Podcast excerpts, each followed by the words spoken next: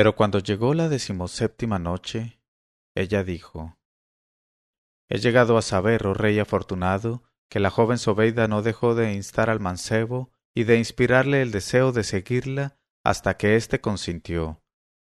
Y ambos no cesaron de conversar hasta que el sueño cayó sobre ellos. Y la joven Sobeida se acostó después y durmió a los pies del príncipe, y sentía una alegría y una felicidad inmensas.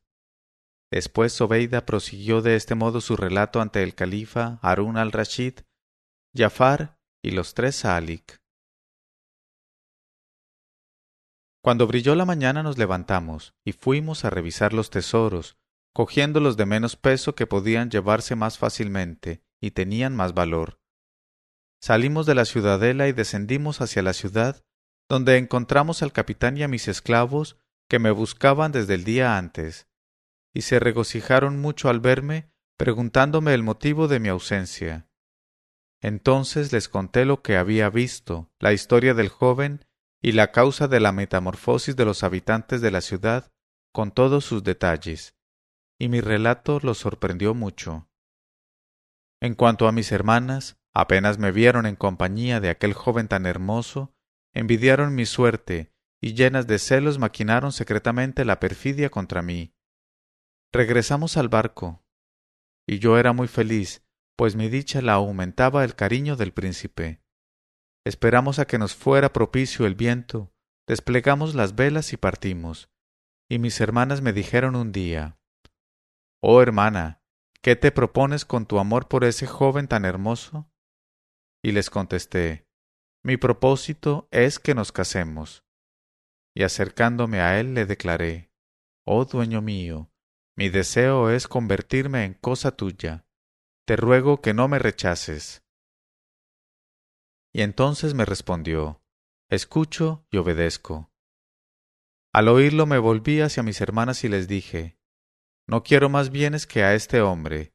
Desde ahora todas mis riquezas pasan a ser de vuestra propiedad. Y me contestaron, Tu voluntad es nuestro gusto pero se reservaban la traición y el daño.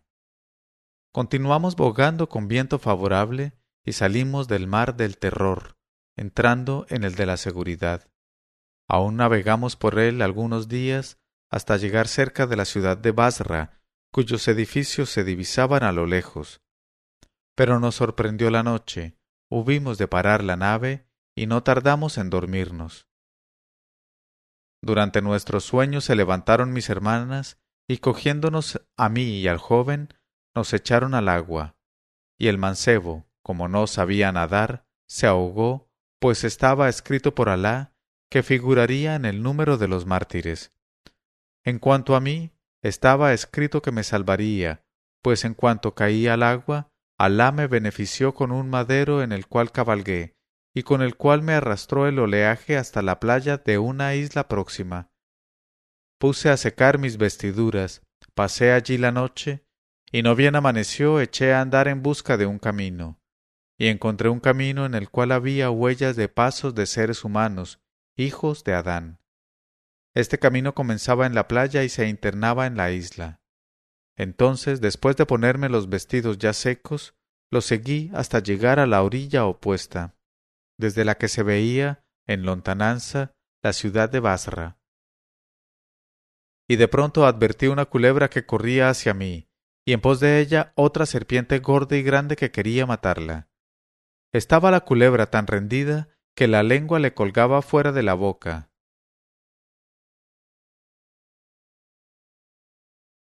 Compadecida de ella tiré una piedra enorme a la cabeza de la serpiente y la dejé sin vida. Mas de improviso la culebra desplegó dos alas y volando desapareció por los aires, y yo llegué al límite del asombro. Pero como estaba muy cansada, me tendí en aquel mismo sitio y dormí aproximadamente una hora. Y he aquí que al despertar vi sentada a mis plantas a una negra joven y hermosa que me estaba acariciando los pies. Entonces, llena de vergüenza, hube de apartarlos enseguida, pues ignoraba lo que la negra pretendía de mí. Y le pregunté ¿Quién eres y qué quieres? Y me contestó Me he apresurado a venir a tu lado porque me has hecho un gran favor matando a mi enemigo. Soy la culebra a quien libraste de la serpiente. Yo soy una efrita. Aquella serpiente era un efrit enemigo mío, que deseaba violarme y matarme, y tú me has librado de sus manos. Por eso, en cuanto estuve libre, volé con el viento y me dirigí hacia la nave de la cual te arrojaron tus hermanas. Las he encantado en forma de perras negras y te las he traído. Entonces vi las dos perras atadas a un árbol detrás de mí. Luego la efrita prosiguió. Enseguida llevé a tu casa de Bagdad todas las riquezas que había en la nave, y después que las hube dejado, eché la nave a pique. En cuanto al joven que se ahogó, nada puedo hacer contra la muerte, porque Alá es el único resucitador. Dicho esto me cogió en brazos, desató a mis hermanas, las cogió también, y volando nos transportó a las tres, sanas y salvas, a la azotea de mi casa de Bagdad, o sea, aquí mismo. Y encontré perfectamente instaladas todas las riquezas y todas las cosas que había en la nave, y nada se había perdido ni estropeado. Después me dijo la efrita, Por la inscripción santa del sello de Soleimán, te conjuro a que todos los días pegues a cada perra trescientos latigazos, y si un solo día se te olvida cumplir esta orden, te convertiré también en perra. Y yo tuve que contestarle, escucho y obedezco. Y desde entonces, oh príncipe de los creyentes, las empecé a azotar, para besarlas después llena de dolor por tener que castigarlas. Y tal es mi historia, pero he aquí, oh príncipe de los creyentes, que mi hermana Amina te va a contar la suya, que es aún más sorprendente que la mía. Ante este relato el califa Harun al-Rashid llegó hasta el límite más extremo del asombro, pero quiso satisfacer del todo su curiosidad, y por eso se volvió hacia Amina, que era quien le había abierto la puerta la noche anterior, y le dijo Sepamos, oh lindísima joven, ¿Cuál es la causa de esos golpes con que lastimaron tu cuerpo?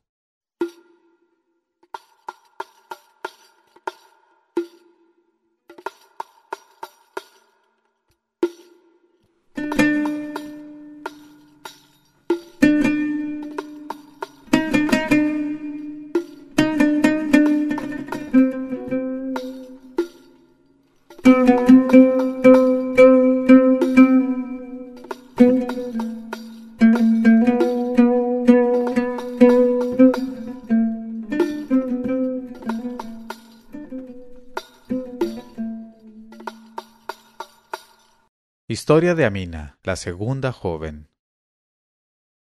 Al oír estas palabras del califa, la joven Amina avanzó un paso, y llena de timidez ante las miradas impacientes, dijo así Oh emir de los creyentes, no te repetiré las palabras de Sobeida acerca de nuestros padres.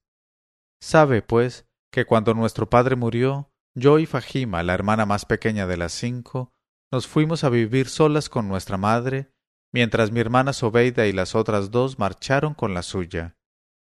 Poco después mi madre me casó con un anciano que era el más rico de la ciudad y de su tiempo. Al año siguiente murió en la paz de Alá mi viejo esposo, dejándome como parte legal de herencia, según ordena nuestro código oficial, ochenta mil dinares en oro. Me apresuré a comprarme con ellos diez magníficos vestidos cada uno de mil dinares y no hube de carecer absolutamente de nada.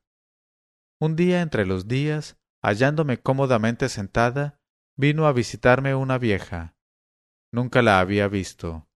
Esta vieja era horrible, su cara era más fea que el trasero de un viejo. Tenía la nariz aplastada, peladas las cejas, los dientes rotos, el pescuezo torcido y le goteaba la nariz. Bien la describió el poeta. Vieja de mal agüero, si la viese Eblis le enseñaría todos los fraudes sin tener que hablar, pues bastaría con el silencio únicamente. Podría desenredar a mil mulos que se hubieran enredado en una telaraña y no rompería la tela. Sabe echar sortilegios y cometer todos los horrores. Le ha hecho cosquillas en el ano a una niña, cohabitó con una adolescente, ha fornicado con una mujer madura y excitó hasta lo increíble a una anciana.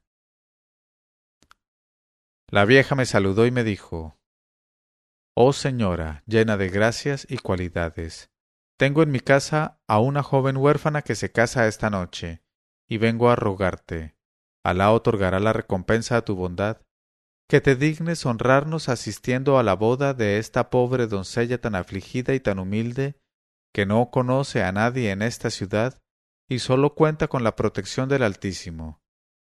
Y después la vieja se echó a llorar y comenzó a besarme los pies. Yo, que no conocía su perfidia, sentí lástima de ella y le dije Escucho y obedezco. Entonces dijo Ahora me ausento con tu venia, y entre tanto vístete, pues al anochecer volveré a buscarte. Y besándome la mano se marchó. Fui entonces al hammam y me perfumé. Después elegí el más hermoso de mis diez trajes nuevos, me adorné con mi hermoso collar de perlas, mis brazaletes, mis ajorcas y todas mis joyas, y me puse un gran velo azul de seda y oro, el cinturón de brocado y el velillo para la cara, luego de prolongarme los ojos con col. Y he aquí que volvió la vieja y me dijo, Oh señora mía, ya está la casa llena de damas parientes del esposo, que son las más linajudas de la ciudad. Les avisé de tu segura llegada, se alegraron mucho y te esperan con impaciencia. Llevé conmigo algunas de mis esclavas y salimos todas, andando hasta llegar a una calle ancha y bien regada, en la que soplaba fresca brisa. Y vimos un gran pórtico de mármol con una cúpula monumental de mármol y sostenida por arcadas y desde aquel pórtico vimos el interior de un palacio tan alto que parecía tocar las nubes. Penetramos y llegadas a la puerta, la vieja llamó y nos abrieron. Y a la entrada encontramos un corredor revestido de tapices y colgantes. Colgaban del artesonado lámparas de colores encendidas, y en las paredes había candelabros encendidos también, y objetos de oro y plata, joyas y armas de metales preciosos. Atravesamos este corredor y llegamos a una sala tan maravillosa que sería inútil describirla. En medio de la sala, que estaba tapizada con sedas, aparecía un lecho de mármol incrustado de perlas y cubierto con un mosquitero de raso. Entonces vimos salir del lecho una joven tan bella como la luna, y me dijo Marjaba, Alán, Uas Salán. Oh hermana mía, nos haces el mayor honor humano. Anastina, Eres nuestro dulce consuelo, nuestro orgullo. Y para honrarme recitó estos versos del poeta. Si las piedras de la casa hubiesen sabido la visita del huésped tan encantador, se habrían alegrado en extremo, inclinándose ante la huella de tus pasos para anunciarse la buena nueva, y exclamarían en su lengua, Alan, Ua Salán, honor a las personas adornadas de grandeza y de generosidad. Luego se sentó y me dijo Oh hermana mía, he de anunciarte que tengo un hermano que te vio cierto día en una boda, y este joven es muy gentil y mucho más hermoso que yo, y desde aquella noche te ama con todos los impulsos de un corazón enamorado y ardiente. Y él es quien ha dado dinero a la vieja para que fuese a tu casa y te trajese aquí, con el pretexto que ha inventado y ha hecho todo esto para encontrarte en mi casa, pues mi hermano no tiene otro deseo que casarse contigo este año bendecido por Alá y por su enviado, y no debe avergonzarse de estas cosas porque son lícitas. Cuando oí tales palabras y me vi conocida y estimada en aquella mansión, le dije a la joven Escucho y obedezco. Entonces, mostrando una gran alegría, dio varias palmadas. Y a esta señal se abrió una puerta y entró un joven como la luna, según dijo el poeta. Ha llegado a tal grado de hermosura que se ha convertido en obra verdaderamente digna del Creador, una joya que es realmente la gloria del orfebre que hubo de cincelarla. Ha llegado a la misma perfección de la belleza, No te asombres si enloquece de amor a todos los humanos. Su hermosura resplandece a la vista por estar inscripta en sus facciones. Juro que no hay nadie más bello que él.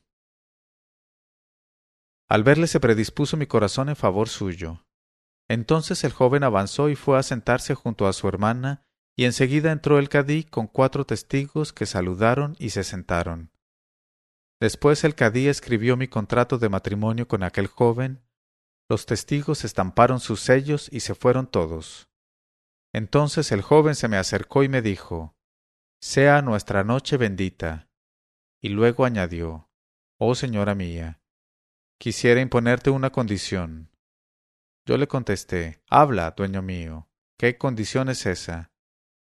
Entonces se incorporó, trajo el libro sagrado y me dijo, Vas a jurar por el Corán que nunca elegirás a otro más que a mí, ni sentirás inclinación hacia otro. Y yo juré observar la condición aquella. Al oírme mostróse muy contento, me echó al cuello los brazos y sentí que su amor me penetraba en las entrañas y hasta el fondo de mi corazón. Enseguida los esclavos pusieron la mesa y comimos y bebimos hasta la saciedad. Y llegada la noche me cogió y se tendió conmigo en el lecho y pasamos entrelazados la noche, uno en brazos de otro hasta que fue de día. Vivimos durante un mes en la alegría y en la felicidad, y al concluir este mes pedí permiso a mi marido para ir al zoco y comprar algunas telas. Me concedió este permiso. Entonces me vestí y llevé conmigo a la vieja que se había quedado en la casa y nos fuimos al zoco. Me paré a la puerta de un joven mercader de sedas que la vieja me recomendó mucho por la buena calidad de sus géneros y a quien conocía de muy antiguo, y añadió Es un muchacho que heredó mucho dinero y riquezas al morir su padre. Después, volviéndose hacia el mercader, le dijo Saca lo mejor y más caro que tengas en tejidos que son para esta hermosa dama. Y dijo él Escucho y obedezco. Y la vieja, mientras el mercader desplegaba las telas, seguía elogiándolo y haciéndome observar sus cualidades, y yo le dije Nada me importan sus cualidades ni los elogios que le diriges, pues no hemos venido más que a comprar lo que necesito para volvernos luego a casa. Y cuando hubimos escogido la tela ofrecimos al mercader el dinero de su importe. Pero éste se negó a coger el dinero y nos dijo Hoy no os cobraré dinero alguno. Eso es un regalo por el placer y por el honor que recibo al veros en mi tienda. Entonces le dije a la vieja, si no quiere aceptar el dinero, devuélvele la tela. Y él exclamó, por Alá, no quiero tomar nada de vosotras. Todo eso os lo regalo. En cambio, oh hermosa joven, concédeme un beso, solo un beso, porque yo doy más valor a ese beso que a todas las mercancías de mi tienda. Y la vieja le dijo riéndose, Oh guapo mozo, locura es considerar un beso como cosa tan inestimable. Y a mí me dijo, Oh hija mía, ¿has oído lo que dice este joven mercader? No tengas cuidado que nada malo ha de pasar porque te dé un beso únicamente, y en cambio podrás escoger y tomar lo que más te plazca de todas estas telas preciosas. Entonces contesté ¿No sabes que estoy ligada por un juramento? Y la vieja replicó Déjale que te bese, que con que tú no hables ni te muevas nada tendrás que echarte en cara. Y además recogerás el dinero que es tuyo y la tela también. Y tanto siguió encareciéndolo la vieja que tuve de consentir. Y para ello me tapé los ojos y extendí el velo, a fin de que no vieran nada los transeúntes, entonces el mercader ocultó la cabeza debajo de mi velo, acercó sus labios a mi mejilla y me besó. Pero a la vez me mordió tan bárbaramente que me rasgó la carne, y me desmayé de dolor y de emoción. Cuando volví en mí me encontré echada en las rodillas de la vieja que parecía muy afligida. En cuanto a la tienda estaba cerrada y el joven mercader había desaparecido. Entonces la vieja me dijo Alá sea loado por librarnos de mayor desdicha. Y luego añadió, Ahora tenemos que volver a casa. Tú fingirás estar indispuesta y yo te traeré un remedio que te curará la mordedura inmediatamente. Entonces me levanté y sin poder dominar mis pensamientos y mi temor por las consecuencias, eché a andar hacia mi casa, y mi espanto iba creciendo según nos acercábamos. Al llegar entré en mi aposento y me fingí enferma. Al poco entró mi marido y me preguntó muy preocupado Oh dueña mía, ¿qué desgracia te ocurrió cuando saliste? Yo le contesté Nada, estoy bien. Entonces me miró con atención y dijo Pero qué herida es esa que tienes en la mejilla, precisamente en el sitio más fino y suave. Y yo le dije entonces Cuando salí hoy con tu permiso a comprar esas telas, un camello cargado de leña ha tropezado conmigo en una calle llena de gente, me ha roto el velo y me ha desgarrado la mejilla, según ves. Oh, qué calles tan estrechas las de Bagdad.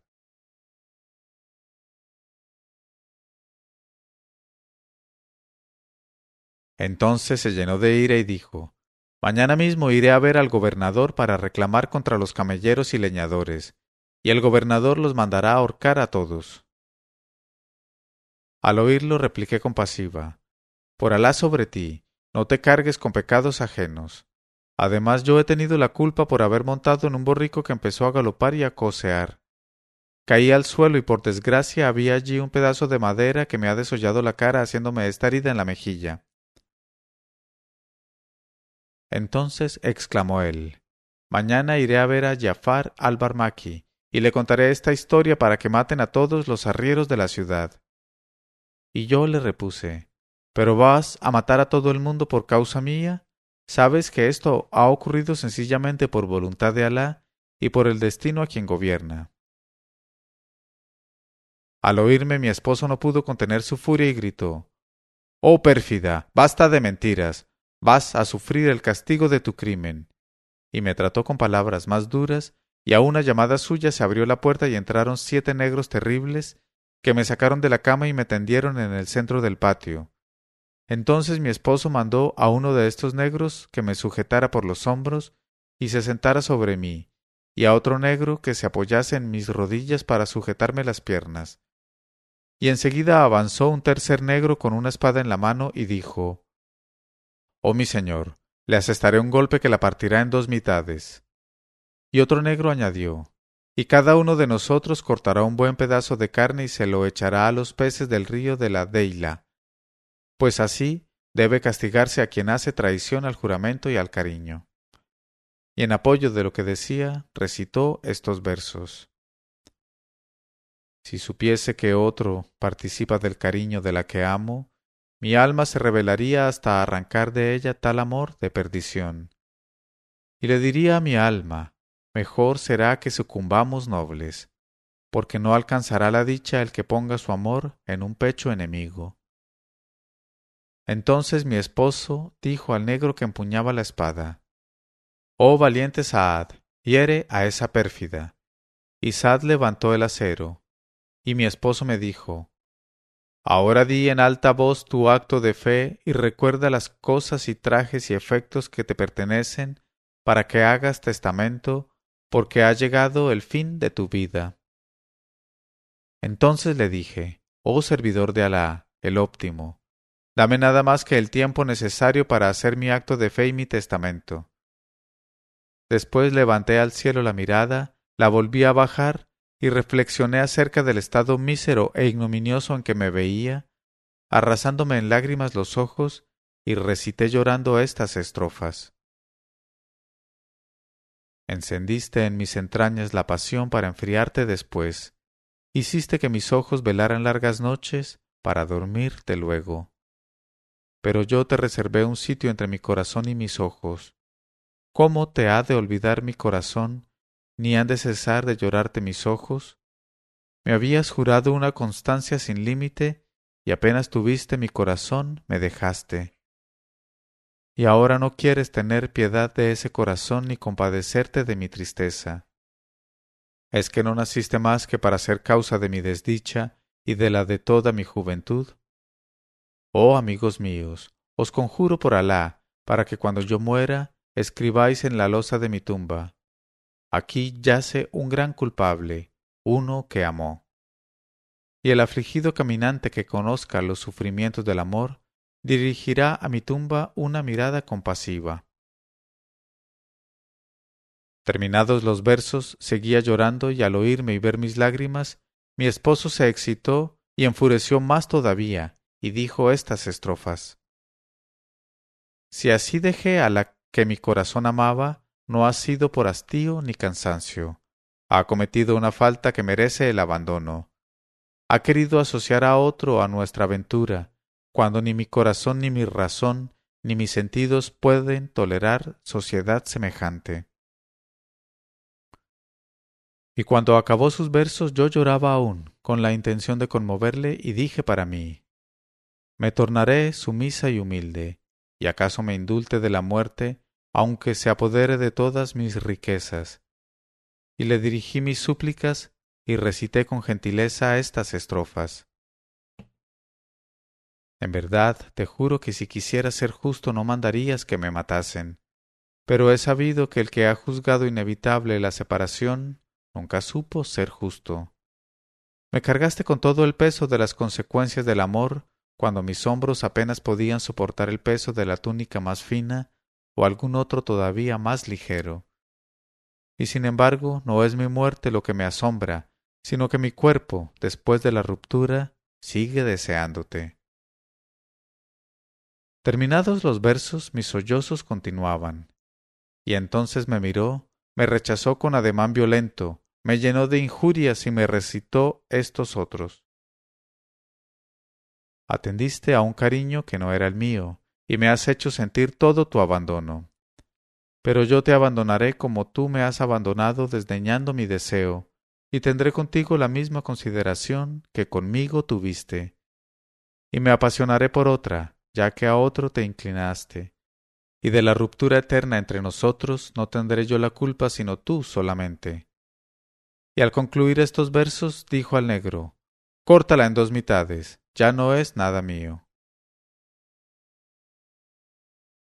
Cuando el negro dio un paso hacia mí, desesperé de salvarme, y viendo segura ya mi muerte, me confié a Alá Todopoderoso.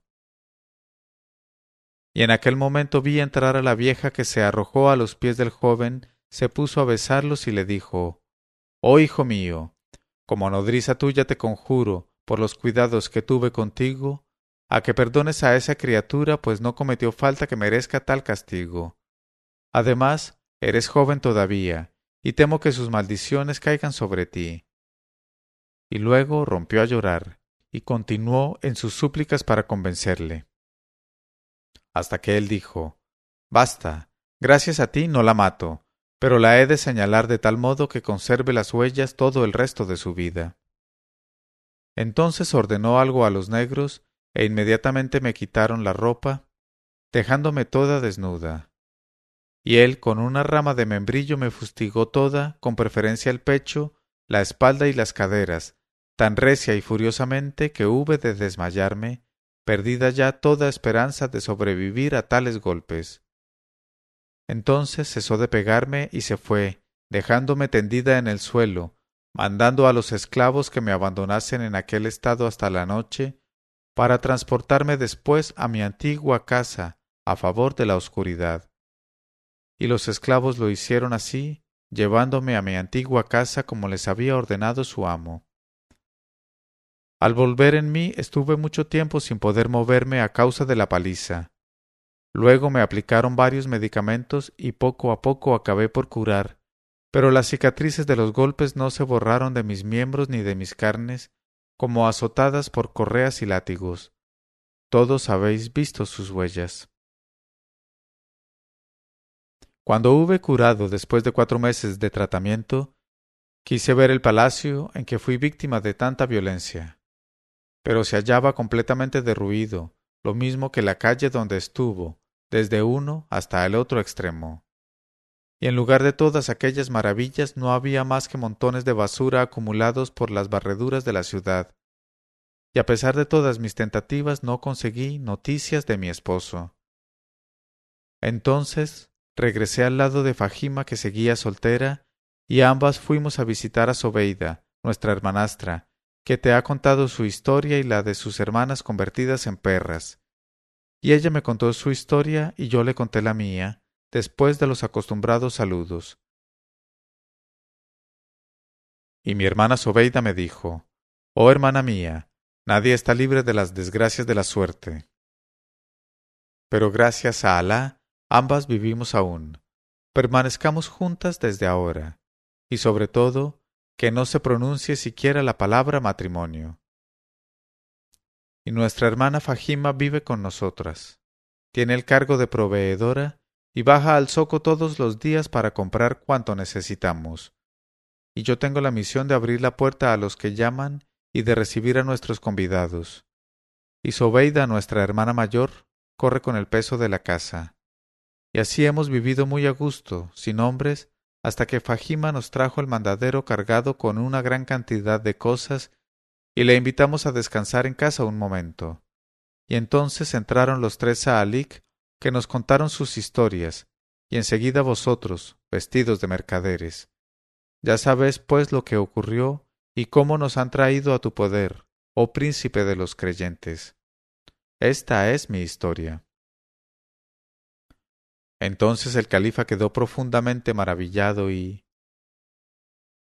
En este momento de su narración, Sherazada vio aparecer la mañana y se calló discretamente.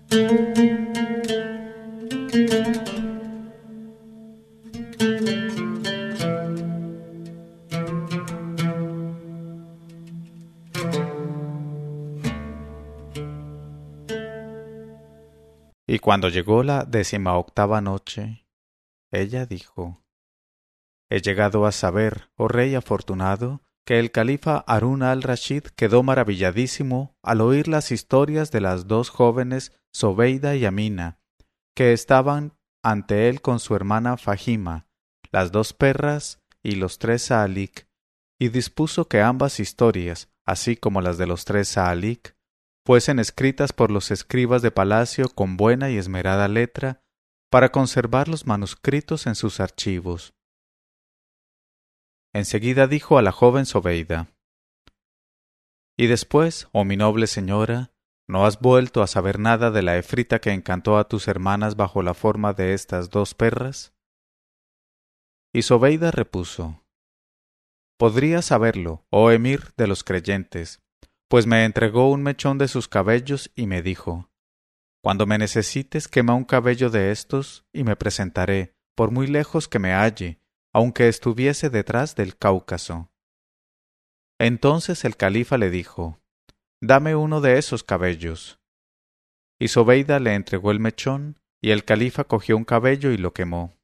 Y apenas hubo de notarse el olor a pelo chamuscado, se estremeció todo el palacio con una violenta sacudida, y la efrita surgió de pronto en forma de mujer ricamente vestida. Y como era musulmana no dejó de decir al califa la paz sea contigo, oh vicario de Alá.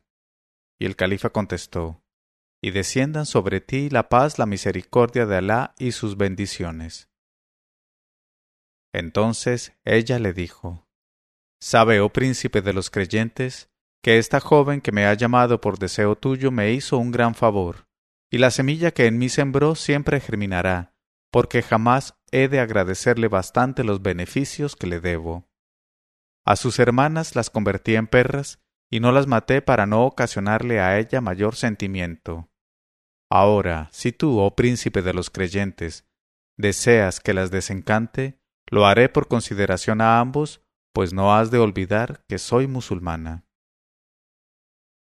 Entonces el califa dijo, En verdad que deseo las liberes, y luego estudiaremos el caso de la joven azotada, y si compruebo la certeza de su narración, tomaré su defensa y la vengaré de quien la ha castigado con tanta injusticia. Entonces la efrita dijo, Oh emir de los creyentes, dentro de un instante te indicaré quién trató así a la joven Amina, quedándose con sus riquezas, pero sabe que es el más cercano a ti entre los humanos. Y la efrita cogió una vasija de agua e hizo sobre ella sus conjuros, rociando después a las dos perras y diciéndoles Recobrad inmediatamente vuestra primitiva forma humana. Y al momento se transformaron las dos perras en dos jóvenes tan hermosas que honraban a quien las creó. Luego la efrita, volviéndose hacia el califa, le dijo el autor de los malos tratos contra la joven Amina es tu propio hijo el Amin.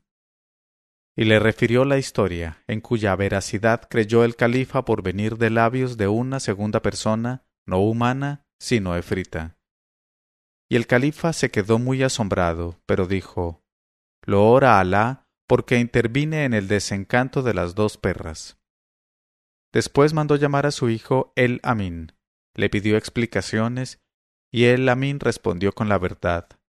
Y entonces el califa ordenó que se reuniesen los cadíes y testigos en la misma sala en donde estaban los tres Saalik, hijos de reyes, y las tres jóvenes con sus dos hermanas desencantadas recientemente.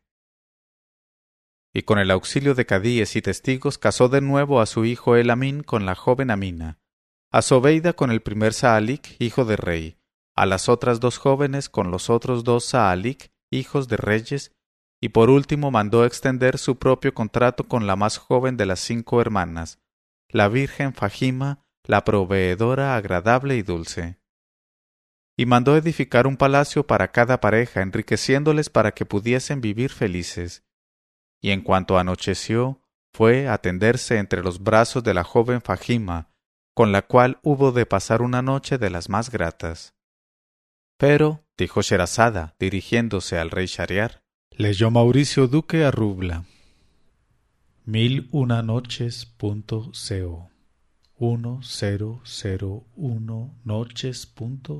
co.